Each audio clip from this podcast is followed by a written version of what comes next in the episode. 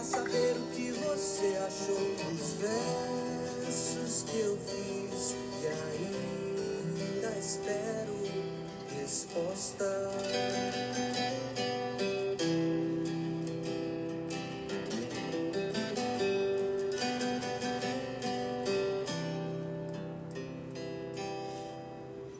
Desfaz o vento, que há por dentro desse lugar que ninguém mais. Você está vendo o que está acontecendo nesse caderno? Eu sei que ainda estão os versos meus,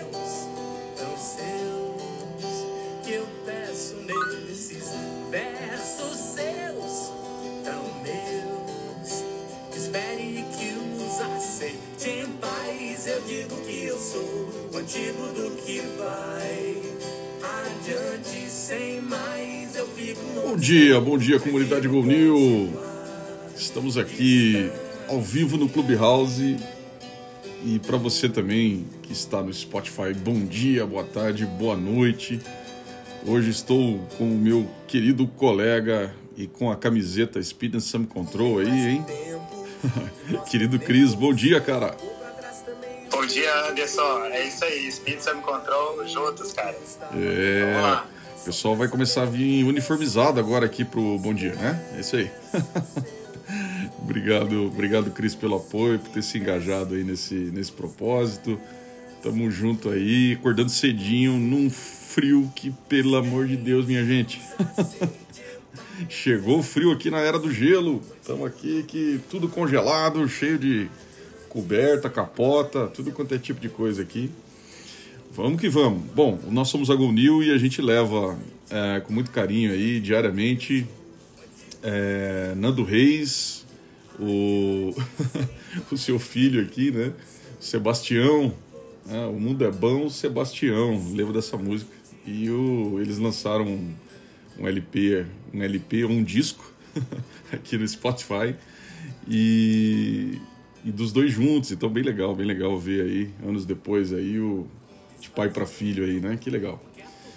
Vamos deixá-los aqui de ladinho. E além de Nando Reis, Sebastião Reis, a gente leva para você. Hoje tem, assim, seremos rápidos hoje, né, Cris? Mas a gente tem muito artigo muito legal, né? E notinhas também super relevantes, né?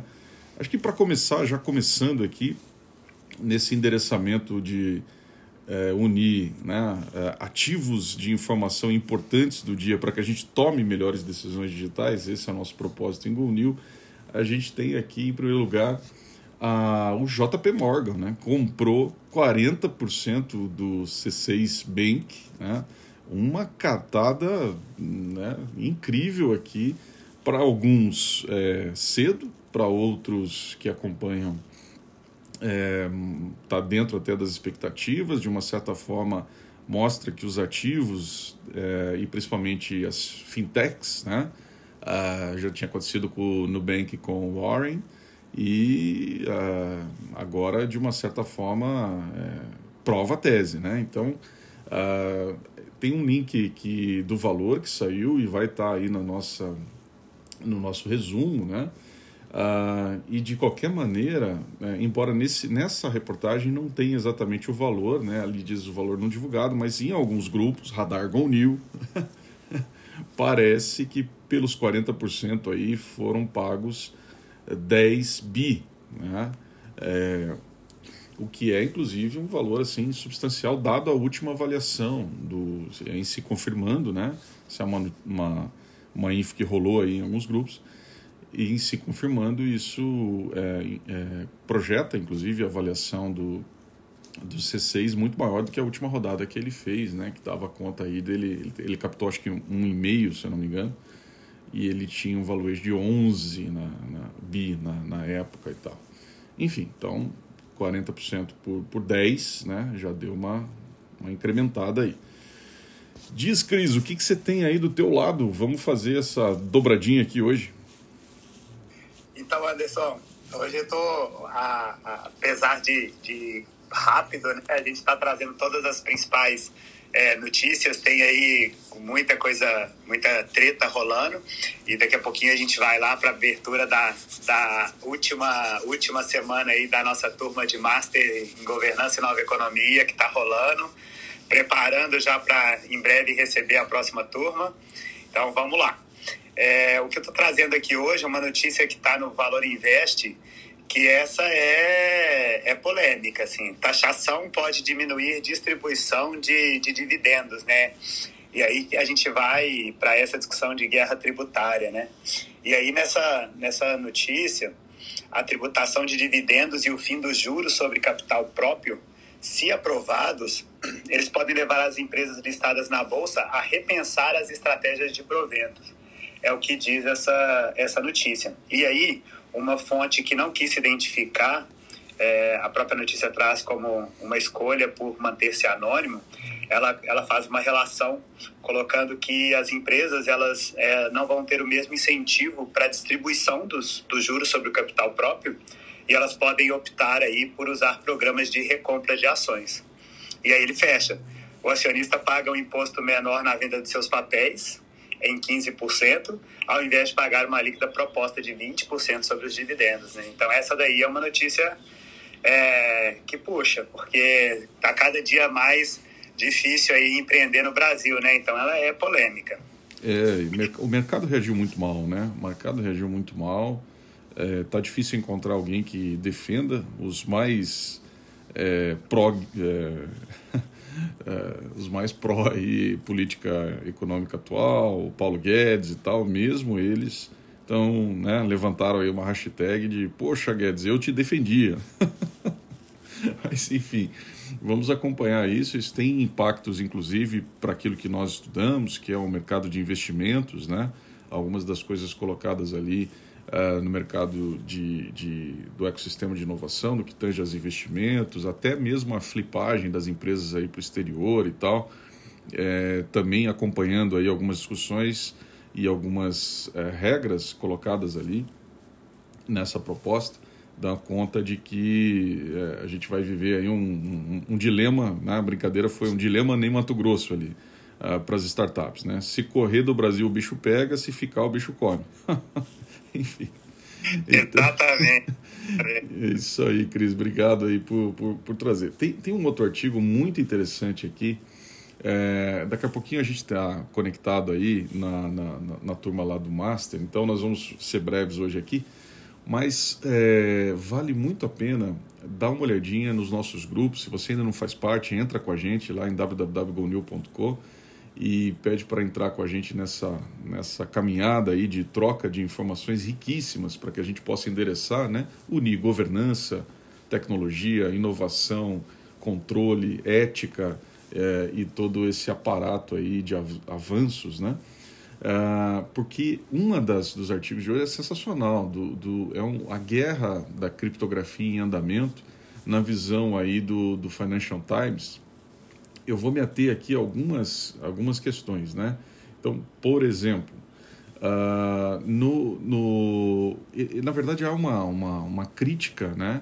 Uh, do Financial Times ao que ele a divulgação que o BIS né, é, fez de crítica ao, ao Bitcoin e tal não é, é mais ou menos previsto obviamente né mas ele, ele faz uma analogia muito legal, né? Ele, ele pega uh, e, e, e, cunha o que o, o, o Neil Ferguson, né? Ele chama da dinâmica entre torre, né? Metáfora aqui que ele, ele prega da dinâmica da torre e do quadrado, né?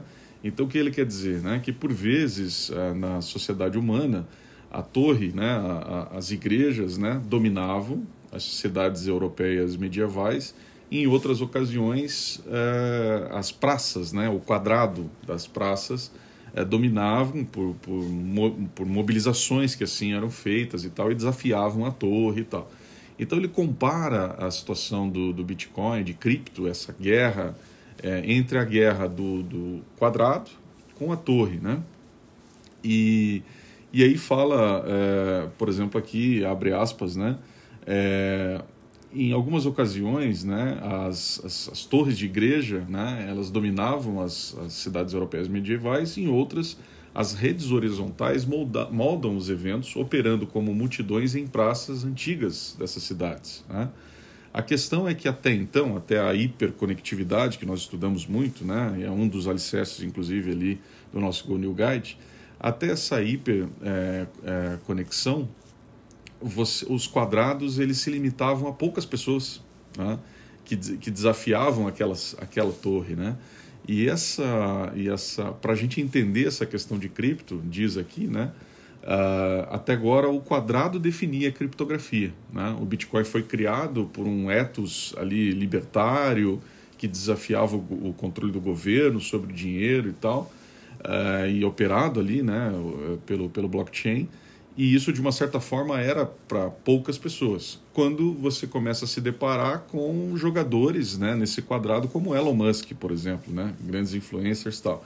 Isso me lembra, inclusive, né, Cris, a nossa aula aí de, de quinta-feira, uma aula muito especial, né? Acho que ainda talvez tenha algumas vagas, a gente quer fechar realmente aí. Se você ainda não faz parte, entra nas nossas redes é, ou nos nossos grupos, pede para participar. Aí nós vamos ter uma aula especial, vou ministrar junto com queridíssimos convidados. Um, uma delas é a Cris, né, que está aqui já no nosso Clubhouse ao vivo, sempre com a gente aqui. Faz um trabalho brilhante. Nós vamos analisar tecnicamente todas as nuances relacionadas a esses é, celebridades envolvidas na alta gestão, nos conselhos de administração e, e, esse é um dos temas que o próprio Financial Times coloca aqui, como, olha, o quadrado mudou nessa guerra com a torre, né? Porque quando você tem um Elon Musk ali, né, você tem, na verdade, várias subculturas distintas dentro do espaço da, da criptomoeda, é, e pode parecer que eles são players alinhados, diz aqui o Financial Times, mas não são, né? É, enfim, muito legal esse, esse, esse artigo, né? É, e ele até provoca dizendo assim, interessante, né, o bis se posicionar é, contra, né? Aliás, é, abre aspas aqui, ó, tem um trecho interessante, é, que foi do, do Banco de Compensações Internacionais, né, o BIS. Na quarta-feira ele, ele, ele publicou o seguinte: inovações como criptomoedas, stablecoins e os ecossistemas, né, é, de grandes murados, ele diz assim, né, os ecossistemas murados de grandes tecnologias tende a funcionar contra o elemento do bem público comum que sustenta o sistema de pagamento, né? declarou.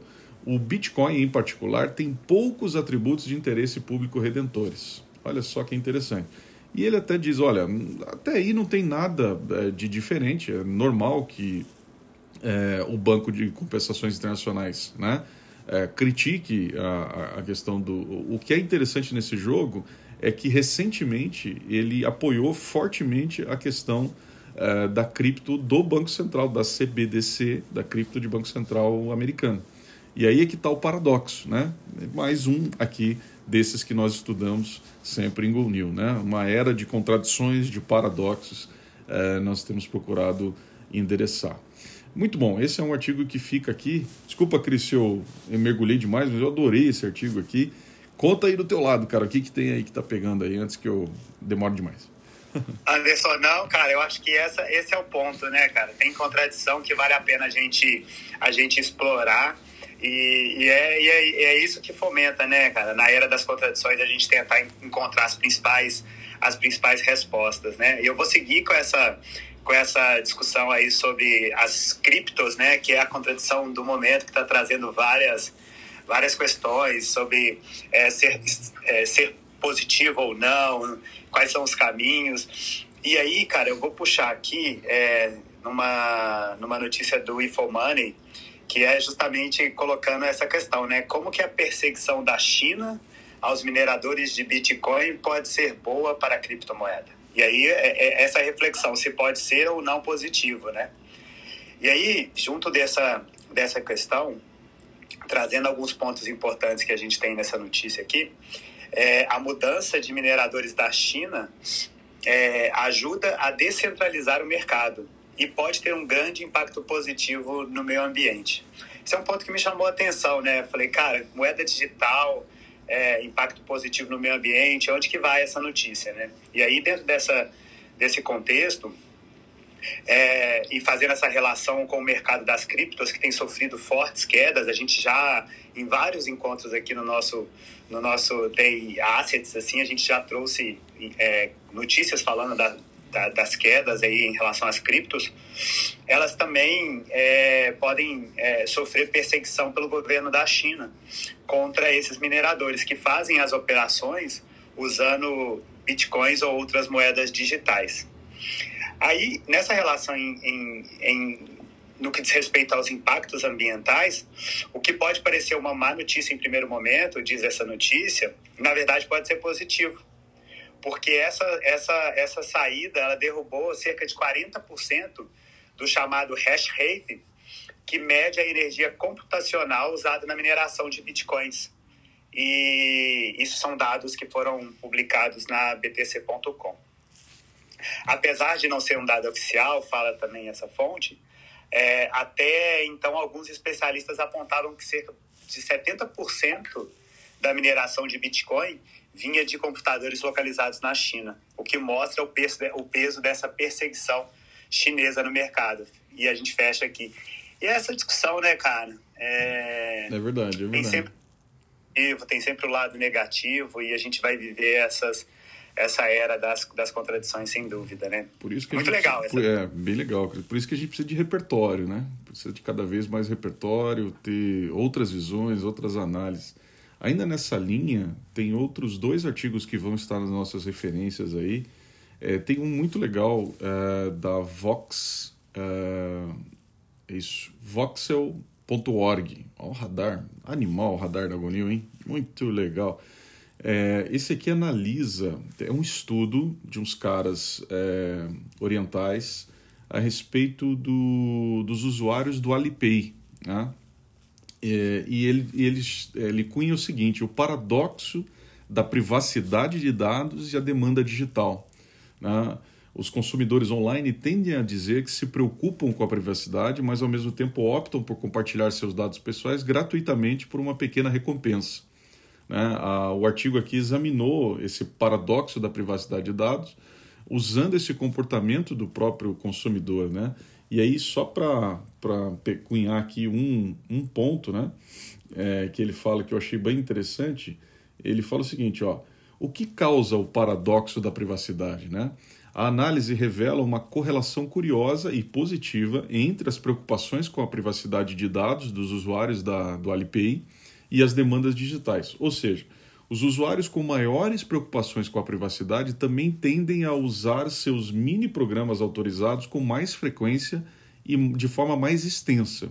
Como as maiores demandas dos usuários preocupados com a privacidade por serviços digitais compensam suas preocupações com a privacidade sobre o compartilhamento de dados com esses mini programas, essa correlação ajuda a explicar esse paradoxo, ou seja, o paradoxo é que quanto mais o cara é, é, é encanado com o negócio, mais ele usa outros aplicativos é, de uma certa forma para criar essas compensações e mais ele se expõe. É muito interessante, vale a pena dar uma olhadinha nesse, nesse voxel.org, é um dos links também que vai estar à disposição. O artigo é, tem ali alguns gráficos, inclusive, é, do número de aplicativos versus uh, as visitas uh, de apps e, as, e, as, e, a, e, os apps autorizados também, e ele coloca uh, essa, essa figura de, de cruzando aqui o, para, o que ele chama de paradoxo da privacidade dos dados. Muito legal, eu não, não tinha percebido por essa ótica aqui. Muito bom. O que mais tem aí, Cris? Ah, eu falei de dois artigos né, que, que complementam. Tem esse do paradoxo de privacidade e tem um outro é, que está no eixo, nosso eixo de Environment Social, que é como o blockchain e criptomoedas podem ajudar a construir um futuro mais verde. Também interessante, a gente não vai ter tempo de repercutir aqui, mas vale a pena você dar uma olhadinha nesse artigo que vai estar, tá, saiu no World Economic Forum, uma referência sempre muito legal aí do nosso queridíssimo Erley que nos acompanha lá no Spotify, né?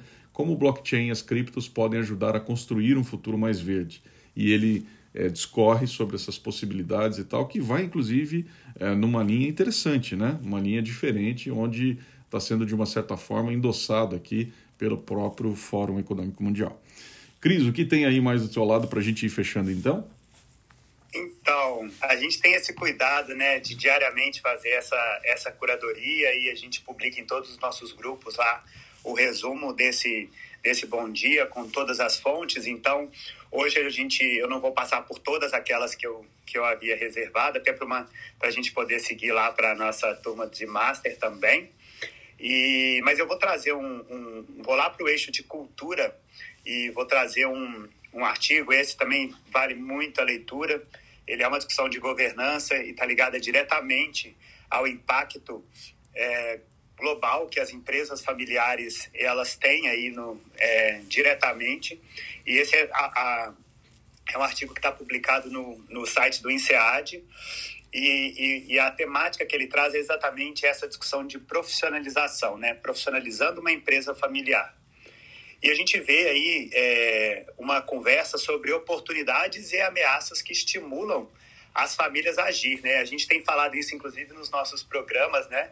Das estratégias e assuntos super, super contemporâneos aí, das estratégias que as empresas familiares têm adotado aí para lidar nessas, nessas discussões da, das contradições e da era que a gente vive aí, da nova economia, né? Mas o que, essa, o que esse artigo traz é justamente qual é a, a, escolha e o limiar exatamente em relação à profissionalização, né? É, e, e, dados alarmantes como é, cerca de 70% das empresas familiares elas vão à falência antes mesmo da segunda geração assumir o comando. E, e essa, essa dicotomia né, em seguir é, com a, a, a, as próximas gerações e, e, até mesmo de trazer pessoas de fora para compor a profissionalização do processo de gestão das organizações, né? E aí, um, ponto, um ponto legal, Alice, para puxar aqui e encerrar, porque esse artigo está todo no detalhe lá, ele traz algum, uma, uma reflexão bem interessante, né? Que esse processo da mudança da liderança familiar para uma liderança profissional às vezes, de volta, é provavelmente um dos maiores desafios que essas empresas familiares elas enfrentam hoje. E esse vale, vale a pena a leitura, tá? Porque ele traz algumas etapas, sugere um plano e numa visão de uma pesquisa internacional que foi publicada. Bem legal esse artigo e está lá nas nossas fontes. Que legal, que legal. Então vamos fechando aqui. Você ainda vai ver nos nossos resumos é, e links aí a, a, achados bem legais, né? Por exemplo, tem uma matéria dos executivos do Google que teme que o império da empresa esteja começando a ruir. É isso mesmo, é isso que você ouviu. tem um, uma parte aí dos executivos do Google que estão preocupados aí, né? Embora os resultados financeiros sejam sempre muito vultuosos, né? Mas há algumas razões, eles apontam isso e está nesse artigo também, vale a pena dar uma olhadinha. Tem também como vencer no jogo de, de plataforma, né? que é sempre também uma, uma coisa que nós estudamos. Aliás, a turma 5 uh, eh, do C2I é mais ou menos o tema que foi escolhido ali, esse jogo de organizações em rede e tal, e que de uma certa forma, vejo que paradoxo, né? a última versão do Go New Guide, ele tinha até remodelado isso, e nas nossas discussões dentro da turma 5 do, do programa de conselheiros para inovação, que está fantástico, né? Cada turma muito legal, assim.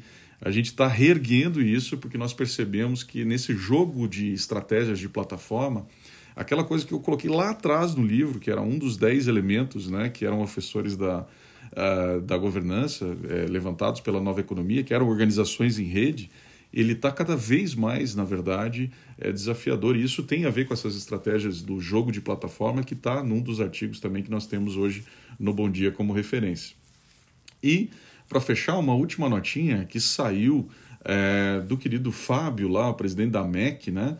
É, ele, inclusive, está aqui no nosso radar, logo, logo vai estar tá aqui com a gente, é, para estar tá repercutindo um pouquinho sobre aquela questão do voto plural, né? Então o, o, o Fábio posicionou, e, e só para uh, é, falar três coisinhas aqui, né? O voto plural é aquela classe especial de ações para fundadores, né? muito usada inclusive no Silicon Valley. Claro, estou falando aqui sobre o prisma uh, da nova economia, né? tem várias outras aplicações, etc. Mas em que cada voto vale por 10. Né? A MEC ela defende os direitos do minoritário, né? é a, a instituição hoje que é a a Associação dos Investidores do Mercado de Capitais. É, ela, ela defende isso, né? É, é, só que ela, ela, desculpa, ela criticou o supervoto, mas ela aprovou o desenho final, né? Uma das principais mudanças foi é, é justamente garantir que o voto plural não seja adotado já pelas empresas. Enfim, vamos ver se a gente repercute é, mais sobre isso, inclusive com a presença do Fábio Coelho aqui conosco no nosso Bom Dia. Brevemente ele estará, até por indicação da querida Agnes aí. Agnes, obrigado, viu? Fez uma ponte aí para gente. Se você tem também referências, pessoas relevantes aqui que você quer é, é, que estejam com a gente, estejam dialogando, enfatizando uma ou outra nuance, ou você mesmo tem uh, um campo de estudo. Estou vendo aqui o queridíssimo Bruno. Você falou, né, Cris, sobre o Salmeron estar tá aqui com a gente. Ele tem um livro brilhante, né? lidera hoje, é presidente de uma companhia é, também é, é, automobilística e tal, e tem um livro brilhante quanto a, a questões de governança familiar. Certamente vai ser um privilégio também que você, cada um de vocês que estão aqui ao vivo no Clubhouse ou nos acompanham, escutam no Spotify, também enfatizem as suas questões e tragam aqui as pautas para discussão. Procura a gente em privado, é sempre um privilégio a gente gerar esse protagonismo aprendendo uns com os outros. Esse é o princípio, sempre foi muito genuíno, né? Quando eu fui estudando e fui mergulhando nessa questão de governança e inovação, eu fui vendo que ela tem muitas matizes diferentes e não é uma pessoa ou um livro que vai conseguir endereçar tudo isso, por isso é muito genuíno aqui da gente. Cris, super obrigado em cima da pinta para a gente ir pular lá. Então, para você que está aqui também, é master lá da turma 12, vamos para a aula lá, que senão não ganha 10 reais a presença, etc e tal. Certo, Cris? Valeu, Anderson. É isso aí, cara. Vamos para lá. E lembrando da nossa aula de quinta-feira, tá nas nossas redes ainda, algumas vagas disponíveis e vai ser muito legal a discussão. Vai ser Valeu, alto nível, alto nível. Vamos lá com Nando Reis, Sebastião Reis. O mundo é bom, Sebastião. Abraço, gente. Valeu, bom dia.